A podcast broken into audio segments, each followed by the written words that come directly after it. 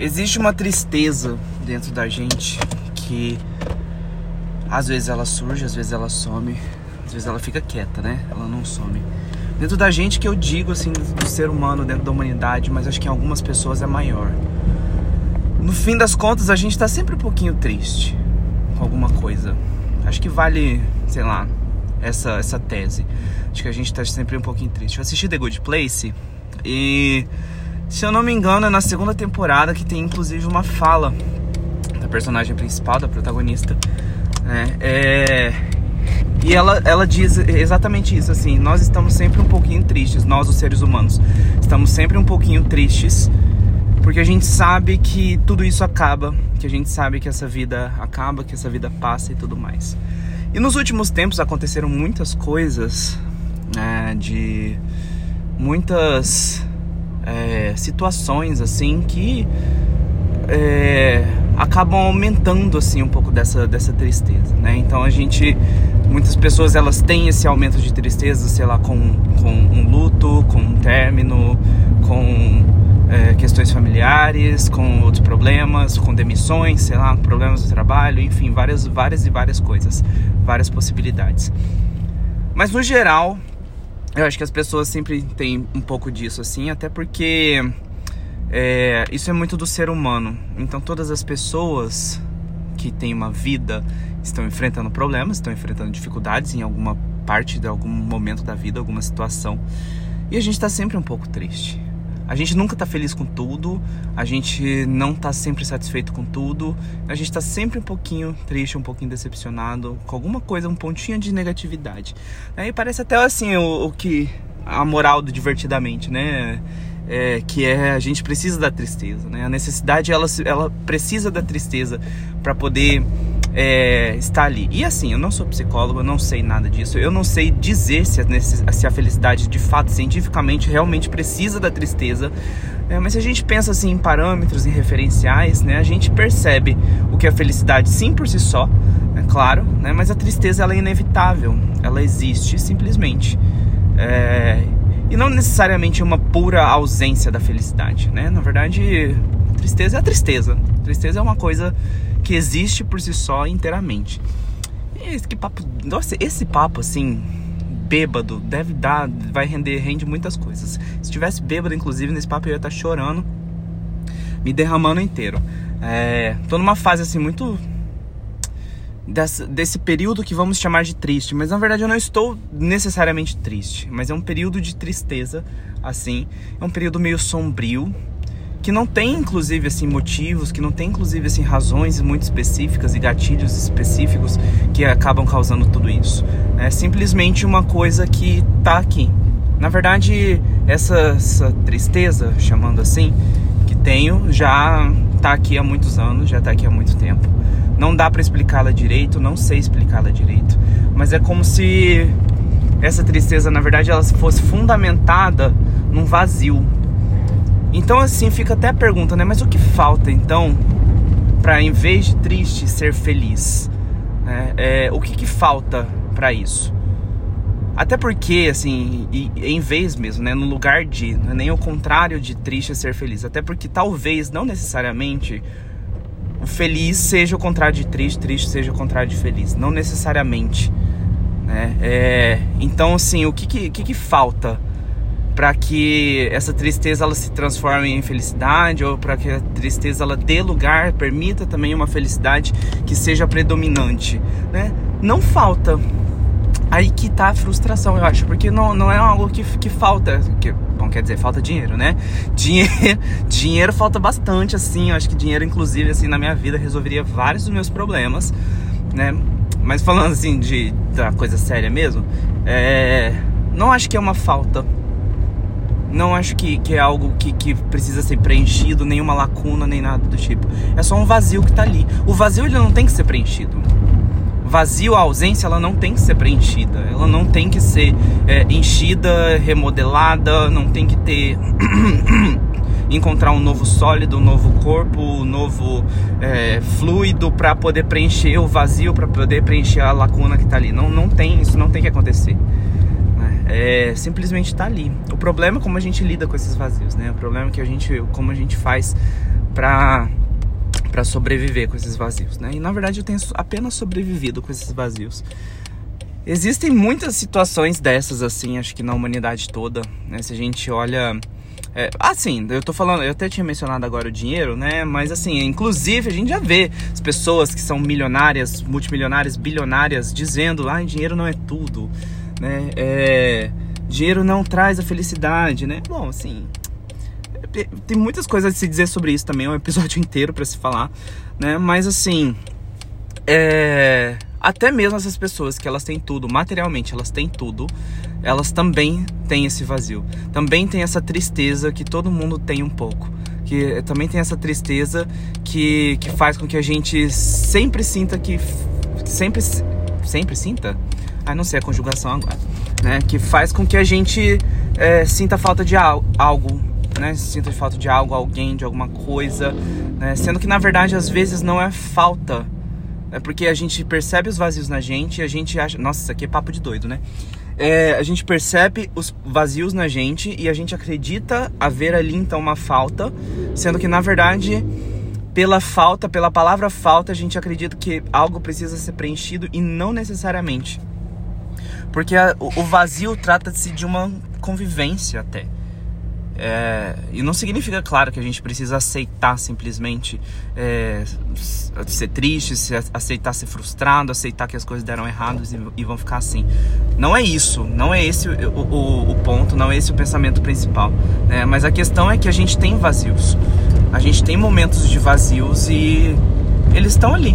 Né? Então a gente precisa lidar com isso. Né? E a gente olha assim que é, é, em muitas culturas, né, muita filosofia, uh, muita, muitas religiões tentam explicar, tentam é, dar um sentido para essa existência desse vazio, né? Então, assim, se a gente olha, por exemplo, na religião católica, né, na Igreja Católica, alguns santos, é, santos da Igreja, eles passam por algo santos. Ah, ah, tem, tem muita coisa a se explicar assim de santos, né? Mas existem assim graus de perfeição vamos dizer assim, nossa, passei por uma buraqueira aqui. A minha cidade aqui tá um horror. É. Oh meu Deus, peraí que fiz uma manobra perigosa. Pronto. Então, e assim, é, existem algumas etapas de santidade dentro da teologia católica, né? Então existe, inclusive, uma classificação de uma santa que é muito, muito comum e eu vou usar ela de exemplo, por exemplo, né? Então, assim, que existem sete classificações é, de santificação da alma né? Vamos, vamos dizer assim, entender metaforicamente como significa. Da, enfim, entender por essa linguagem. É, e existem algumas etapas, né? Que na verdade o, o número 7 é o mais próximo que a alma está de Deus, né? E da perfeição. É, de fato, assim, de, de estar em almas perfeitas. E o número é, é, o número um é o mais distante, assim, né? Que a gente tá, não necessariamente uma distância física nem nada do tipo, mas é uma distância dessa perfeição espiritual, vamos dizer assim. Não vou me delongar muito nisso aqui, não, porque inclusive isso aqui é muito complexo, mas é muito interessante de, de saber. Nossa senhora, gente, as pessoas não dirigem bem na, na, nessa hora. São mais ou menos seis e, seis e meia e as pessoas estão malucas já no trânsito. Ah, voltando ao assunto, então, nessas sete etapas de perfeição é, existe um ponto assim que mesmo estando próximo de Deus, que é supostamente assim o que o santo, o que, é, que a pessoa mais almeja na vida, que é estar mais próximo de Deus, assim, ela passa por um período de vazio chamado vazio entre aspas, é, chamado noite escura da alma, que é um momento assim de uma extrema, é, vou dizer assim, de um extremo deserto, vamos dizer, dessa forma, que não existe nada ali que, se, que não se sente, que não se vê, que não se fala, que não se ouve. E é uma etapa assim a se superar, na verdade, né? É, é, é, inclusive dentro da religião, da, da, religião católica, são nesses vazios, nessas etapas assim de sofrimento, nessas etapas de escuridão, né, que é a noite escura da alma, em que se mais, em que mais se prova o amor a Deus. Né? É, enfim, bom, teologia à parte, né? É, teologia à parte. se a gente olha qualquer outra parte da, da, da vida também, né? É, a gente meio que tem isso. Só que Acontece que, diferente da espiritualidade, a pura vida, é, vou dizer, a vida crua, humana, assim, do nosso intelecto cru, humano, né, distante da espiritualidade, não tô nem falando de religião nem nada do tipo, tô falando de espiritualidade, que são coisas complementares, mas também diferentes. É, nós, assim, cruamente, não sabemos superar esses vazios. Né? Então eu, eu, realmente não sei assim, superar esses vazios. Eu sei que existe teoricamente isso, eu sei que existe a teoria de tudo isso, né? é de se superar os vazios e de encontrar um momento positivo depois do vazio, de encontrar depois desse deserto um oásis, né? de encontrar é, é, coisas depois desse, desse vazio, dessa é, inexistência. Né? É, e na verdade, assim, a dificuldade é essa. A dificuldade está em lidar com tudo isso. Né? Então, assim, a filosofia, a filosofia também tenta explicar.